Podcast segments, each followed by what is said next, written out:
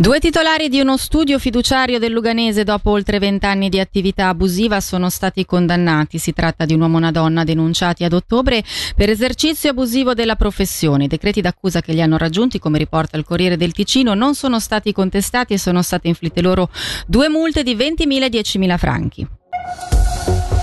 Il municipio istituirà un gruppo strategico interdisciplinare per celebrare il centenario del patto di Locarno nel duemilaventicinque. Il team sarà coordinato dai municipali Nenzi Lunghi e Nicola Pini. La conferenza tenuta a Sirri al Verbano nel millenovecentoventicinque si rivelò fondamentale per un periodo di distensione e di tregua tra le grandi potenze europee nel periodo a cavallo tra la prima e la seconda guerra mondiale. Sentiamo allora la capo Dicastero Cultura di Locarno, Nenzi Lunghi.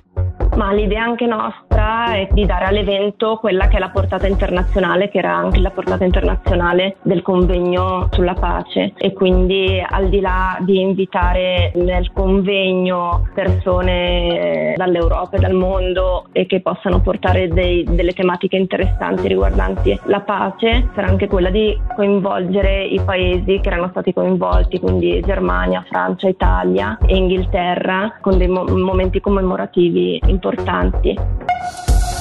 Ci dispiace e valuteremo l'utilizzo futuro della modalità partecipativa via Zoom. La R S I, interpellata da Tio, prende posizione sul siparietto andato in scena la notte di San Silvestro, quando a pochi minuti della, dalla mezzanotte sugli schermi del pubblico che seguiva da casa è apparsa l'immagine di due uomini con il lato B scoperto. Sul caso negli scorsi giorni si era espresso anche il Blick.